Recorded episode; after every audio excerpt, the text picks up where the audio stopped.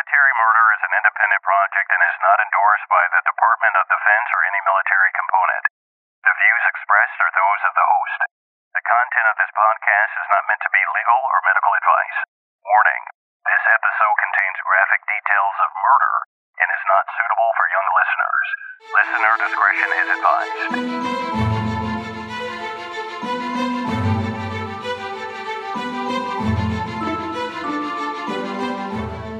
Hi, True Crime Army.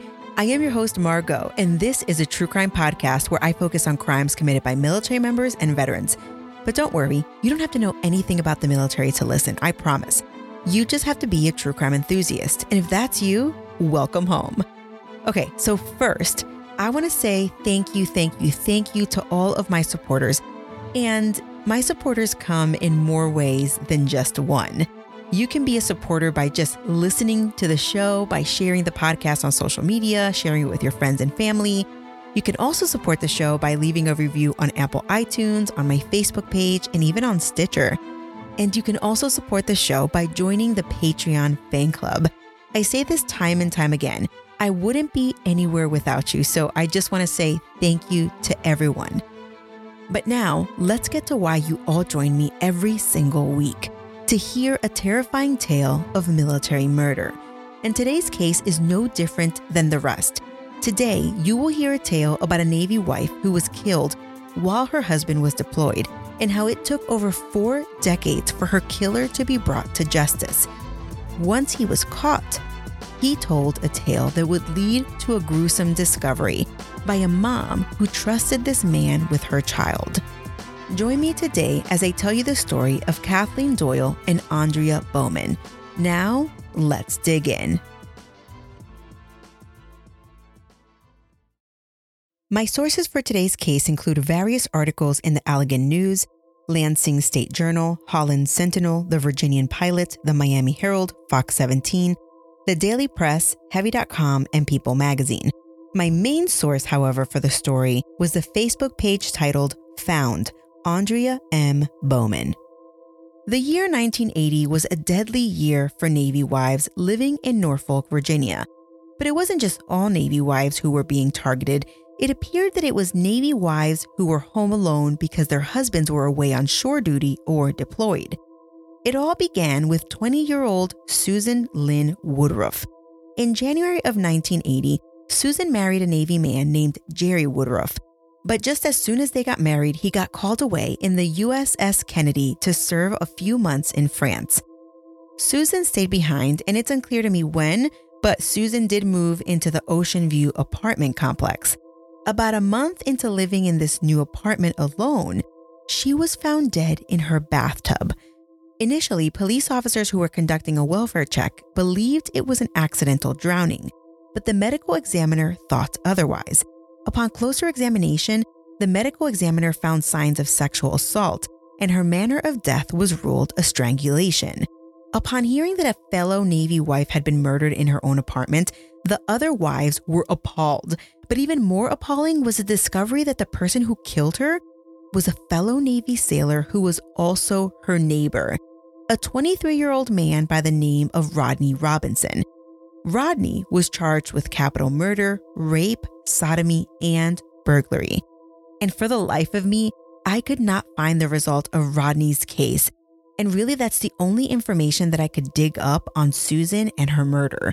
Because really, Susan was only mentioned in the local newspapers as a result of a different Navy wife who would soon be murdered. Of course, spouses were happy when Susan's alleged killer was caught. They felt that they could finally rest easy. But tragedy would strike again. twenty-five-year-old Kathleen O'Brien married a Navy pilot named Stephen Doyle. They lived the married life for less than five months when he was shipped away in the U S S Eisenhower in the Indian Ocean. Kathleen was a military brat, so she knew the drill. And although she was sad, she knew that it would all work out. She lived alone with her tabby cat while her husband was away. On September twelfth at around noon, after Kathleen's friends had not heard from her for a while, her friends went over to do a welfare check. The friends arrived to Kathleen's house on the ninety-four hundred block of Granby Street, and what they find sent chills down their spines. There, in the apartment, is a deceased Kathleen. She had been murdered. They quickly call the police.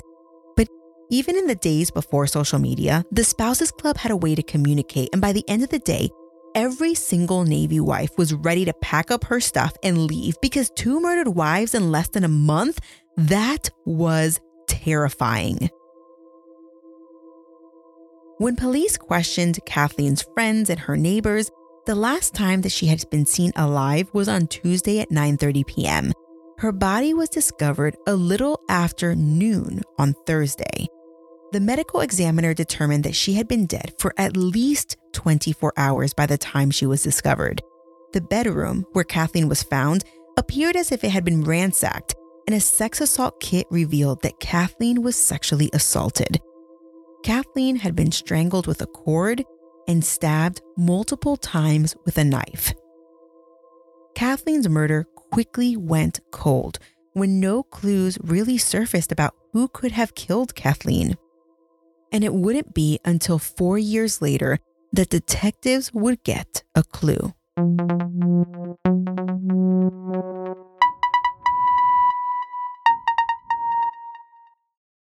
In nineteen eighty-four, there was a man by the name of Henry Lee Lucas.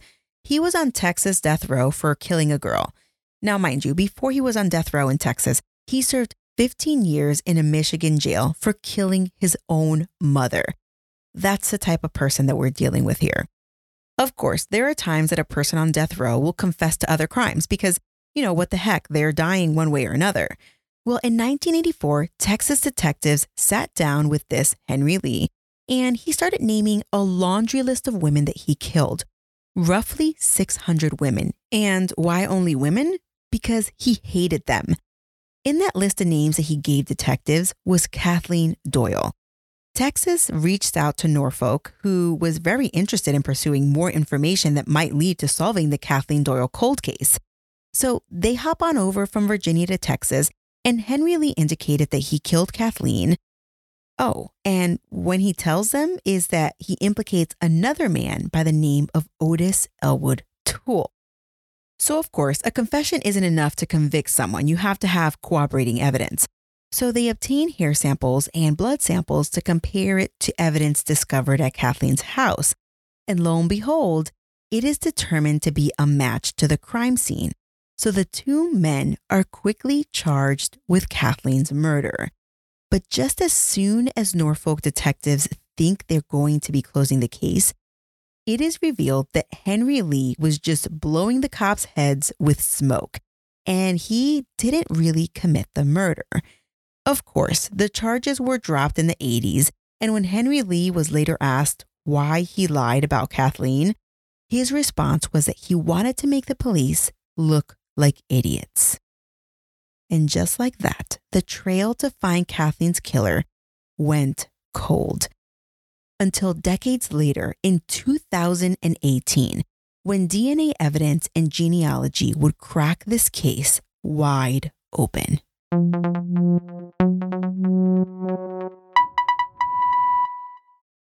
We all know that with time, D N A technology has gotten more and more reliable. It's funny because in my obsession with true crime and reading books about true crime, I've learned that D N A evidence wasn't always a big thing and wasn't always reliable. It was like witch doctor stuff. But with time and improvements in the science, now, you would be hard-pressed to find a case that had zero D N A evidence. Well, in two thousand eighteen, the Norfolk detectives went into the cold case files and they dusted off Kathleen's file. A quick comb of the evidence revealed they might have usable evidence that could catch Kathleen's killer after close to forty years. They find the necessary sample in the form of D N A left behind on Kathleen's bedspread.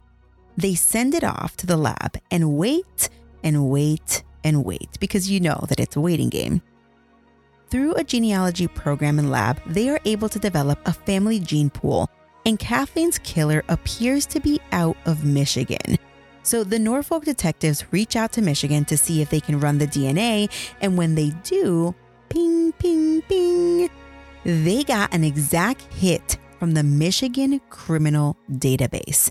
A man by the name of Dennis Lee Bowman. What the what? Who's this guy? After years of wondering who killed Kathleen Doyle, the cops now had a picture of the man. In November of two thousand nineteen, Dennis Bowman was apprehended in Michigan and extradited to Virginia, where he was charged with Kathleen's murder. And it didn't take long for him to confess. Dennis, a seventy-year-old man at the time of the arrest, admitted to a murder that he committed when he was only thirty-one years old. He indicated that he was extremely drunk on the night of the murder, and he broke into Kathleen's house using a back bedroom window. According to him, he was going in just to steal. When he found Kathleen in the home, he admitted that he physically assaulted her and then stabbed her. But according to him, he was like, listen, man, when I left, she was still breathing. The cops were stumped, though. What business does a Michigan man have in Virginia back in the eighties when he was basically just a Michigan man and people were less mobile? Well, surprise, surprise, Dennis Bowman was a Navy reservist who happened to be on a two-week annual tour in Norfolk, Virginia, when he killed Kathleen. Dennis pled guilty to first-degree murder and rape, and on June tenth, twenty twenty, Dennis Bowman was sentenced to two life sentences in prison, plus twenty years. The sad part was that decades earlier, after Kathleen's murder, Dennis was allowed to terrorize the small Michigan community that he lived in for decades. But wait, it's after Dennis's arrest in November of two thousand nineteen for Kathleen's murder that the cops are like, wait a minute, this guy has an adoptive daughter who happened to go missing in nineteen eighty-nine? Let's look into that. And they don't have to look too hard because someone else has already been looking for the missing daughter. And it's not someone in the daughter's adoptive family. It's the girl's biological mother, a woman by the name of Kathy Turkanian. Hi, everyone. For anyone who follows me on Instagram, I recently posted a picture of me with my kiddos at Disney in front of the Disney castle. But I posted it because my shoulders were looking on fire, defined, toned, and overall just pleasant to look at. So many of you asked me in my D Ms for my secret. And of course, my secret is four a.m. workouts. But I get the oomph to wake up at four a.m. and work out from my pre-workout drink called Energy Explosion. My pre-workout powder was created by world-renowned fitness guru Natalia Mello Fit. I have been following Natalia for many years now. And in fact, after my second C-section, I hired her as my fitness trainer.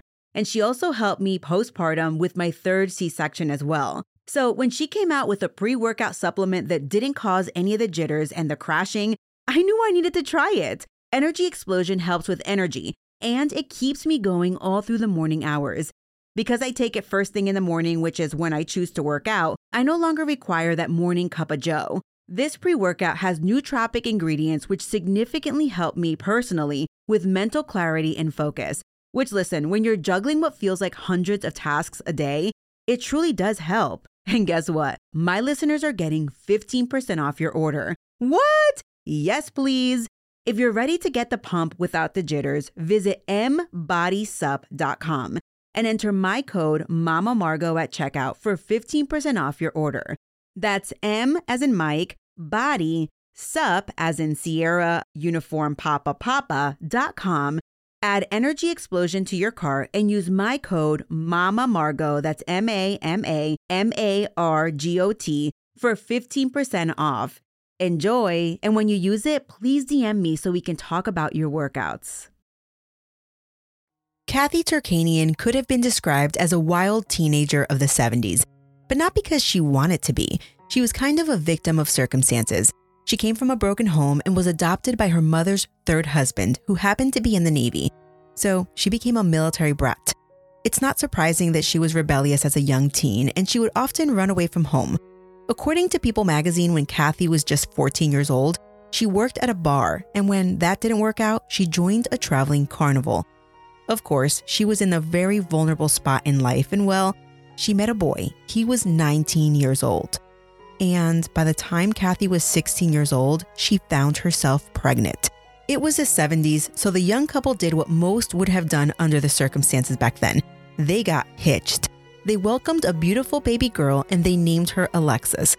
The couple attempted to play at house, but life is hard. And when it didn't work out, Kathy moved back home. But if things were bad before, they were even worse now. Kathy's mom was very sick with cancer, and not only was she dealing with this illness, but she had four dependent kids living at home. When Kathy returned with a baby under one, Kathy's mom was like, no, no, no, no, no, girl, you cannot keep this baby. Kathy had nowhere else to go, and she gave in to the pressure. And when Alexis was just nine months old, Kathy made the heart-wrenching decision to give her up for adoption. The way Kathy saw it, Alexis would have a much better life. Kathy convinced herself that she would find the perfect couple, a couple that would love Alexis as their own. Alexis would be the apple of her new parents' eye. She'd have everything she needed and more. Kathy would think about Alexis every day for the rest of her life, but she also had to move on, and she was now more determined than ever to get her act straight. Kathy went on to finish high school and even became a registered nurse. In ninety-one, she married a man named Edward, and they moved to Gloucester, Massachusetts. Almost twenty years later, Kathy was contacted by social services. Kathy was thrilled. She thought she was finally going to be able to meet Alexis as an adult. Oh my goodness, what would she wear on such a joyous occasion?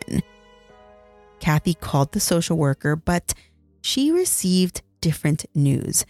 They weren't calling her with a contact number or a name.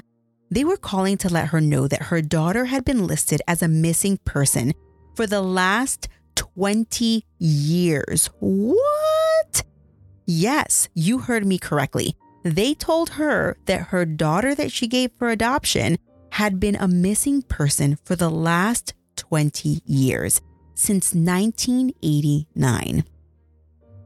Alexis, Kathy's daughter, had been reported missing twenty years earlier by her adoptive family. Kathy's heart sank. Kathy wanted more details. Okay, okay, so so let me help you find her.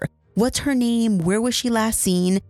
But due to the fact that it was a closed adoption, the social worker couldn't reveal any details about Alexis's new life after she was adopted. Now, isn't that the craziest, weirdest thing ever? I mean, it's a freaking missing person. Give her the information so she can help you find her. But, you know, the social worker wasn't a complete monster. And the person revealed that Alexis went missing in Michigan. And her adoptive father had a criminal history. And the social worker also mentioned that she or he suspected her adoptive dad had something to do with Alexis's disappearance. What in the world? What would you do in a situation like this? Well, Kathy hit the Google search bar. Armed with Alexis's birthday and the state where she went missing, Kathy searched all missing person cases in Michigan, and she found what she was looking for: a girl by the name of Andrea Bowman. Oh my gosh. And right there, a picture of the fourteen-year-old girl that she imagined from the moment that she was born. It was fourteen-year-old Andrea, the girl who went missing in nineteen eighty-nine. Through her sleuthing, Kathy discovered that immediately prior to Alexis's disappearance, she had reported to school officials that her adoptive father was sexually abusing her. So when she made this report, Child Protective Services went to the house to investigate. And of course, the adoptive family was like, what? No way. Dennis is a saint. And Dennis even went as far as saying that Andrea had made up the whole thing because she was upset because she recently found out that she was adopted. And with that, Child Protective Services walked away, leaving Andrea and her younger sister in the hands of the Bowman family. Dennis and Brenda Bowman adopted little Alexis when Dennis was still in the military. When they adopted her, they renamed her Andrea and they gave her their last name. When Andrea was much older, the Bowmans welcomed a biological daughter named Vanessa, and Andrea and Vanessa were close. So close, in fact, that when Child Protective Services asked Andrea if she wanted to leave the house, Andrea quickly said no because she didn't want to leave her sister. When Kathy found out about Dennis, she began to hunt for any criminal activity he may have participated in through the years. And when she found his rap sheet, she was convinced, this monster killed my baby.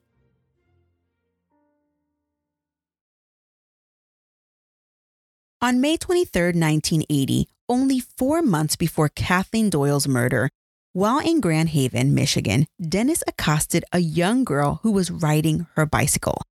Get this. This was later revealed at trial, where a girl testifies as follows. And this is from the fifty-eighth Judicial District Court transcript. On May twenty-third, nineteen eighty, a little after eleven a.m., this young girl, probably a teenage girl, I, I don't actually know her age, she was riding her bicycle north on Lakeshore Drive near Kirk Park in Ottawa County. This girl was just minding her business. While she was passing the stretch of road that leads near this Kirk Park, she saw a motorcycle turn onto Lakeshore Drive, heading in the opposite direction of where she was going. There were hardly any other cars on the road at the time. A few minutes went by and the same motorcycle appeared to have done a U-turn or something and now passed her going north. The girl didn't notice anything about the motorcycle the first time it came out of the park, but on the second go-around, she noticed that the motorcycle had a homemade wooden black box attached to the rear of his motorcycle. Then the motorcycle went out of sight again and appeared to do another U-turn because now she saw the motorcycle again. Every time the motorcycle went by, she noticed something else. On this last go-around, she noticed that he was wearing glasses and a blue helmet. The girl was about one mile from home. Then, as she was riding, the motorcycle came up behind her, sped up to be in front of her, and forced her off the road. Once her bicycle came to a stop, the man yelled, "Pull over, get off your bike, and start heading towards the woods." The young girl was shocked. She had no idea what was happening, so she just kind of like froze. The man yelled, "Get off your bike," and the girl didn't move. The man became irate as he took out a gun and shot past the girl's head. He then threatened the girl, saying that he was going to put a hole right through her if she didn't obey him. Now, the girl still did not get off of the bike. She was running through different scenarios in her own head thinking, how the heck am I going to get out of this? Then the man continued to yell the same instructions, this time using profanity and now getting off of his motorcycle and walking towards the girl. And she was trying to reason with him like, come on, man, just let me go. And then he shot at her again, this time aiming towards her feet and causing her to realize, oh, crap, that's a real gun, as the dirt by her feet flew up from the shot. Just then, a car appeared in the distance and the man wielding this gun was distracted by the vehicle. So the girl, still on her bicycle, put her feet on the pedal and she biked like she was trying to be number one on the leaderboard of a Peloton Live class circa twenty twenty. As she gained distance between her and the man, she could hear him trying to turn on his motorcycle. Then the girl looked back and saw a truck coming her way. So she made the decision to stop her bike in the middle of the road while waving her arms frantically, forcing the truck to come to a halt. She got off her bike, threw it into the bed of the truck, got in the car, and told the driver to go. As they were driving, she saw the motorcycle drive past the truck at a high rate of speed. Now, the truck drove her home, where she raced to tell her parents what happened. Her mom quickly called nine one one, and they must have been nearby because they arrived within minutes. The mom had given a description of the man, and when the police were at the girl's house, they asked her to come down to identify a man they had just stopped, fitting the exact description she gave her mom. The girl was rightfully shaken as she sat in the back seat of the police car with her mom. As she pulled up to the police cruiser who had this guy standing outside, she saw the man and then looked at her mom, her eyes bulging as she said, "Oh my God, that's the man." And just like that, Dennis Bowman was arrested for attempted murder.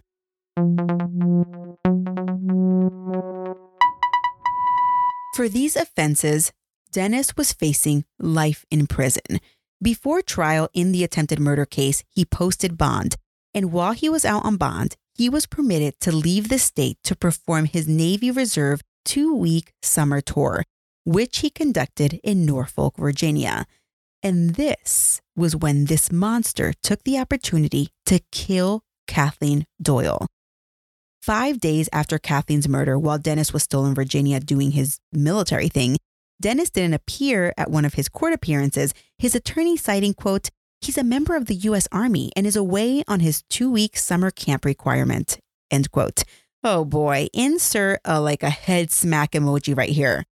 First of all, Mister Defense Attorney, the Army and the Navy are different, and it's not called summer camp, huh, although some would argue.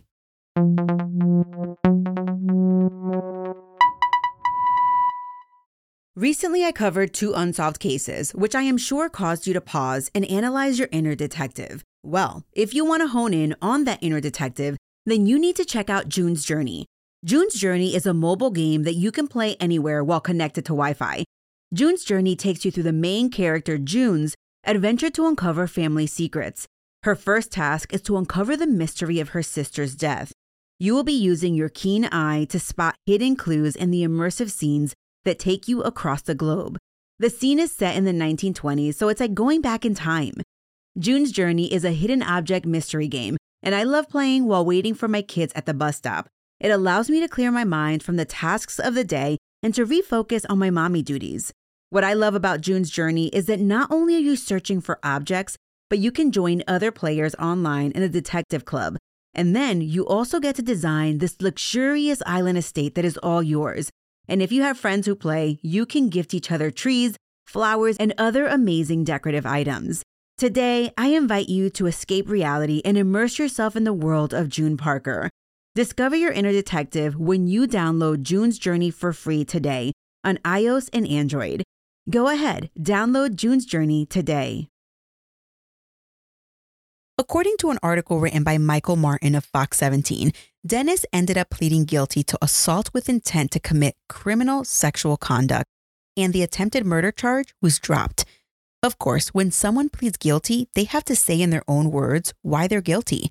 And Dennis told the court, quote, I told her to go into the woods, which was next to the road, with the intent of having forced relations with her, end quote. And on February second, nineteen eighty-one, Dennis was sentenced to five to ten years in jail. So this is interesting because as the Kathleen Doyle investigation was ongoing, Dennis was sitting in jail serving out a sentence from Michigan from when he tried to basically kidnap and rape this young girl on the side of the road who was on her bicycle. Well, a year before Dennis was released from jail, police charged those other two men who I mentioned earlier with Kathleen's murder. Isn't that ins- isn't that insanity? The thought that someone could be charged with a murder they didn't commit, which I know is just a big deal in the U S and probably other countries. As reported by the Virginian Pilot in two thousand three, Kathleen's father wrote an open letter to the Norfolk P D, basically calling them idiots for believing that Lee had committed the murder. It was his impression, meaning Kathleen's father, that the Norfolk P D were just eager to believe anything in an effort to clear their books. Well, True Crime Army, I'm not surprised to announce that W W M T reported that in nineteen eighty-five, after serving less than five years, Dennis was released back into society and he would strike again.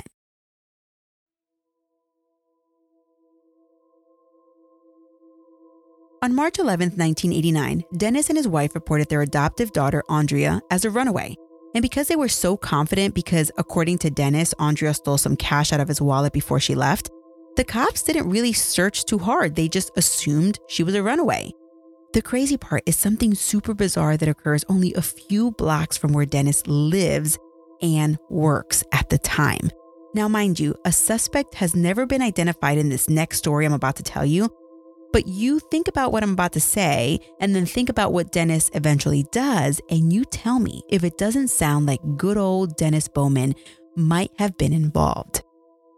In the Grand Rapids Press Sunday paper on September twenty-fourth, nineteen eighty-nine, just a few months after Andrea is reported missing, there was an article that reported that two days prior, so September twenty-second, nineteen eighty-nine, a six-year-old girl was walking south on one hundred sixtieth Avenue when she was abducted in plain sight. Immediately before the abduction, the young girl had crossed the street towards thirty-second Avenue, and there was a, a Windmill gas station nearby. Well, there was a white male in a reddish truck with a topper with a rear sliding window. And this man approached the little girl and asked her if she wanted to see some puppies. When she got near, he snatched her right off of the road.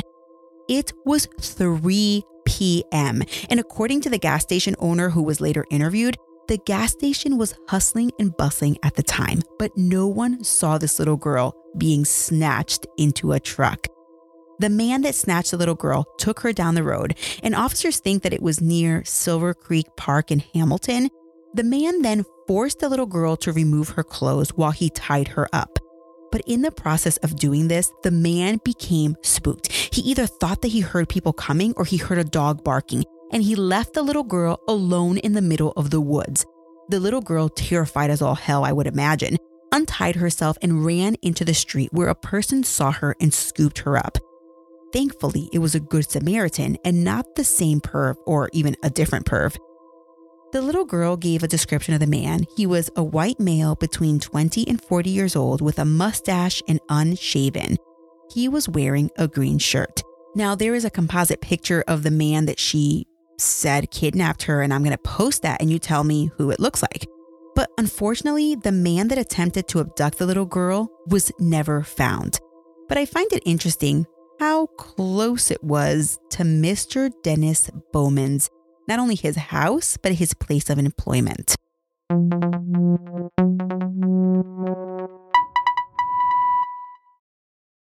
It appears that Dennis's criminal record basically goes silent from his prison release in eighty-five-ish until right around the late nineties, when he becomes obsessed with one of his neighbors and begins to do some Russell Williams, Canadian Colonel type stuff.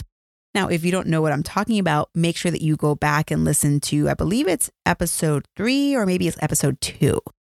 Well, there was a period in the fall of ninety-seven and winter of ninety-eight that Dennis took to creeping on one of his neighbors who also happened to be one of his coworkers.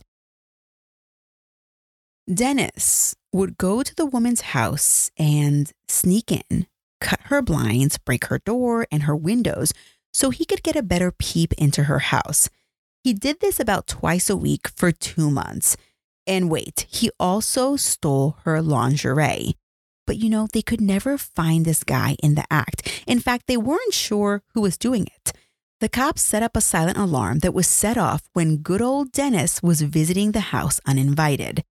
The cops confront Dennis and he makes up the most bizarre lie ever. He's like, "Listen, what had happened was that I was walking by when I had a serious case of diarrhea. And when I saw the house, I went up to it, I jiggled the front door, and voila, it was a miracle. I ran in to use the toilet, and that that's all. That was why I was in this house." Well, the cops are like, mm, okay, buddy. They get a search warrant to search his house. And in his house, they find a go bag with a few suspicious items. You ready? Three pry bars to basically break into places, a ton of laced lady undies, a black mask, a case suitable for binoculars, although binoculars were not found, and a short-barreled shotgun. Decades later, after Dennis pled guilty to killing Kathleen in nineteen eighty, the victim of the house break-ins from ninety-eight spoke out. She recalled that Dennis had a nickname at work, Hack and Scratch, because ever the disgusting man that he was, he would hack up a lung and scratch his junk in public while at work. Yuck. Vicky Vanderbrink, the victim of the break-ins in ninety-eight, is sure that had police not intervened, she may have become one of Dennis's victims. Dennis was convicted of breaking and entering, but at his sentencing hearing, many from his community spoke out to offer a character reference to Dennis. Of course, he was the best thing since sliced bread. I got my hands on some of these reference letters, and I will post them on my blog post. But here are a few snippets that were just too good to not share. And it just goes to show that some people will go out on a limb for people, not really knowing their deepest, darkest secrets. A close friend of Dennis and Brenda Bowman wrote to the judge that they knew the couple for about five and a half years. They met when their daughters were in Girl Scouts together, and Brenda Bowman was the den mother. Their families were close, and Dennis was a highly regarded member of their community. He was, get this, a Sunday school teacher, and the vice president of the P T O at the local elementary school. Oh boy. He was also a part of the Christian Motorcycle Club. Quote, "He has proved to me over and over that he is a Christian man with high moral standards and beliefs. My eldest daughter babysits for his daughter frequently, and my younger daughter stays overnight at his home frequently. I trust him implicitly." End quote. Uh, doesn't it make you sick to read this? Knowing what he did to those women, he, he well, we'll get to it, okay?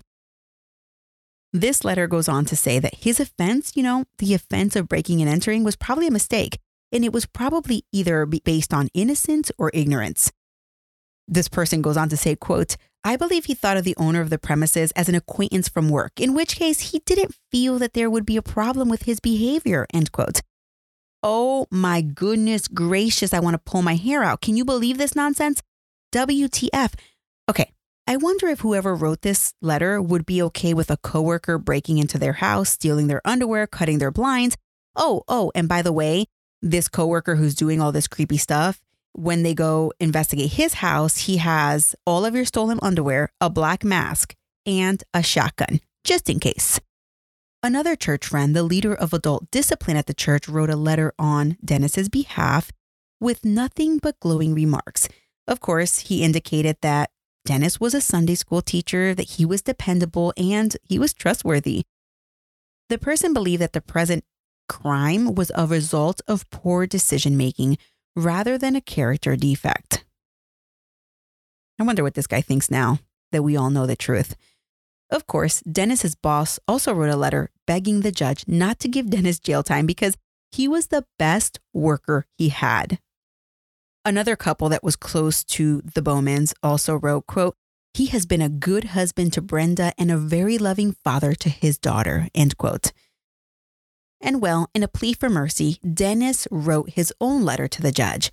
He had the audacity to play the dad card when he said, quote, "I am the father to two lovely daughters, one twenty-five and the other eleven, and feel that being a parent is one of the most important and sobering things that a person can undertake," end quote. Dennis mentions all of the groups that he's a part of and the fact that he voluntarily sought counseling after his arrest for this crime. He begged for an alternative to jail time, pointing to the good job that he currently held. His counselor also requested an alternate to jail. He just, they kept thinking jail is not a good deterrent for this guy. Brenda Bowman, Dennis's wife, came out of the woodwork to defend her husband in this case, and she focused on the fact that he was actually getting help.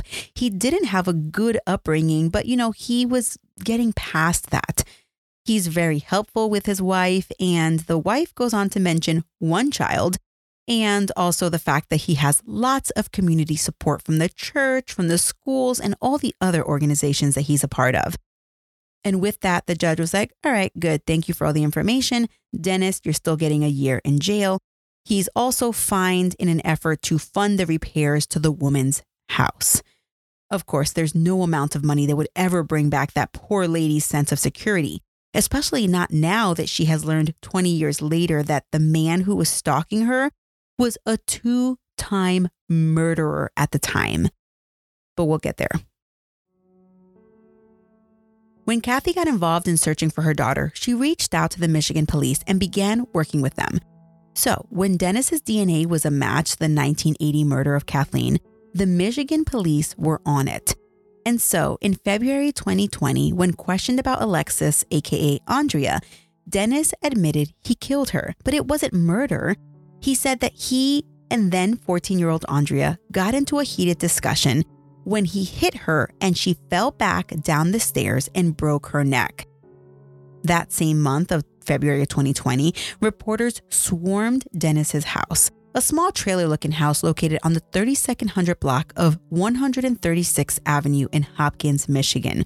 The reporters were there because police cruisers blocked the roads and set up tents in the back of the Bowman property. Everyone wanted to know, what did they find? The Allegan County Police Department later revealed that they found skeletal remains underneath cement in a shallow grave in Dennis's backyard. It was not surprising to later discover that the human remains belonged to none other than his missing fourteen-year-old adopted daughter, Andrea Bowman. The news was sad for Kathy to hear, but she finally got closure. She had dreamt of her baby girl for years, and she finally found her. In May of twenty twenty, according to Samantha May of News Channel three, Dennis was charged with open murder, felony murder, first-degree child abuse, and mutilation of a body in relation to Andrea Bowman. Brenda Bowman has not been implicated in Andrea's murder.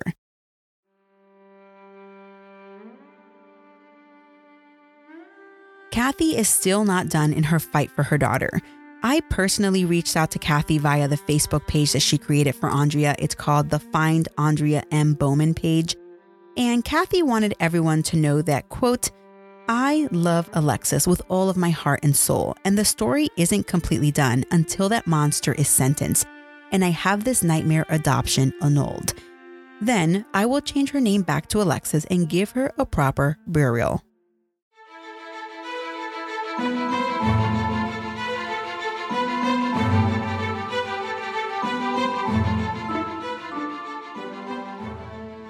Of course, I can provide an update on my social media accounts when Dennis is sentenced for Alexis's murder. Be sure to follow me on Instagram at Military Murder Podcast and on Facebook at Military True Crime. And if you're interested in joining the discussions, make sure that you follow the Facebook discussion group. It's at facebook.com slash groups slash military true crime. All right, I want to take a minute to acknowledge all of my fan club patrons. Thank you so much. Here are my new dotted line supporters. Thank you to Sarah D. and Jen S.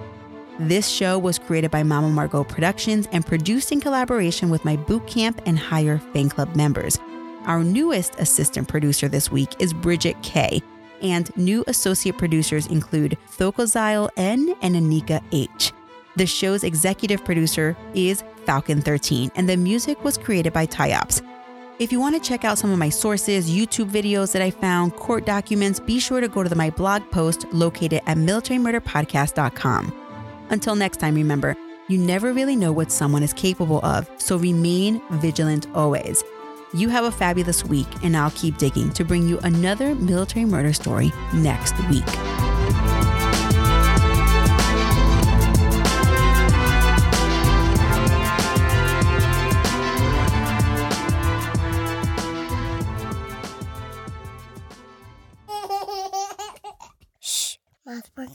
Podcast.